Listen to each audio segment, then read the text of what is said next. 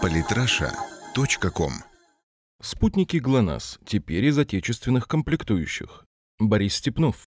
ОАО ИСС имени Решетнева собирается к 2020 году представить навигационный спутник ГЛОНАСС-К2, собранный практически целиком из отечественных комплектующих. Генеральный директор и генеральный конструктор ИСС имени Решетнева Николай Тистоедов делится планами. Соответствующая опытно-конструкторская работа открыта, ГЛОНАСС-К2 будет базироваться на отечественной компонентной базе. Их серийное производство начнется на рубеже 2020 года. Говорить об исключительно российской комплектации я бы не стал, сделать спутник на 100% российским сложно. Более корректно говорить о достижении гарантированной доступности импорта независимости, когда при необходимости, при малейшей опасности срыва поставок поставок мы оперативно сможем перейти на свою комплектацию. В настоящее время на орбите находятся три экспериментальных спутника ГЛОНАСС-К, которые строились еще на импортной элементной базе, доля которой равнялась примерно 80%. Однако введение США санкций и ограничение возможности приобретать необходимые детали вынудили конструкторов заняться созданием отечественных комплектующих. К сожалению, мы в очередной раз отмечаем, что работа начинается только после, грубо говоря, пинка под зад, благо результаты не заставили себя долго ждать. ОАО НИИМЭ и Микрон смогло разработать радиационно стойкие интегральные микросхемы, пригодные для спутников ГЛОНАСС-К. Поставки в рамках программы импортозамещения уже начались.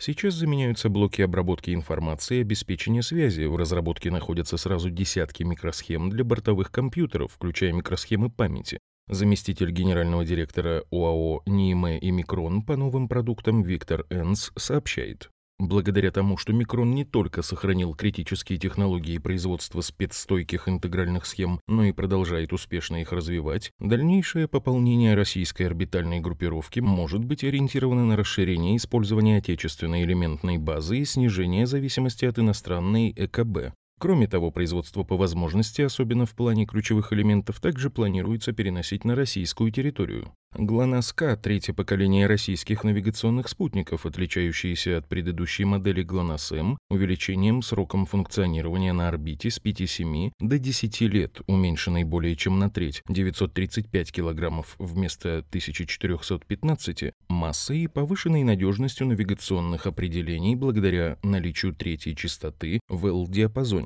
Уменьшение массы не помешало размещению на спутнике аппаратуры поисково-спасательной системы Коспас-Сарсат. Импортозамещение совмещается с конструкторской работой. На спутниках не просто меняют импортные детали на отечественные аналоги, но совершенствуют систему в целом. Уже в 2018 году запланирован запуск аппарата ГЛОНАСС-К2, в котором используются водородные атомные часы, самые точные из возможных в настоящее время для космических аппаратов. Это позволит повысить точность позиционирования. В ГЛОНАСС-М использовались цезиевые, а на ГЛОНАСС-К испытываются рубидиевые часы. Стабильность новых часов по сравнению с цезиевыми заявами на порядок выше 5Е 15 секунд. Проще говоря, погрешность в одну секунду такие часы дадут приблизительно раз за 548 тысяч лет. Кроме того, на ГЛОНАСС-К2 будет новая теплоизоляция. Специалистам нашего предприятия удалось снизить массу экранно-вакуумной теплоизоляции спутников на 15% благодаря внедрению облегченных материалов российского производства. Экранно-вакуумная теплоизоляция является частью системы терморегулирования. К 2020 году запланировано выйти на точность определения координат до 1 метра.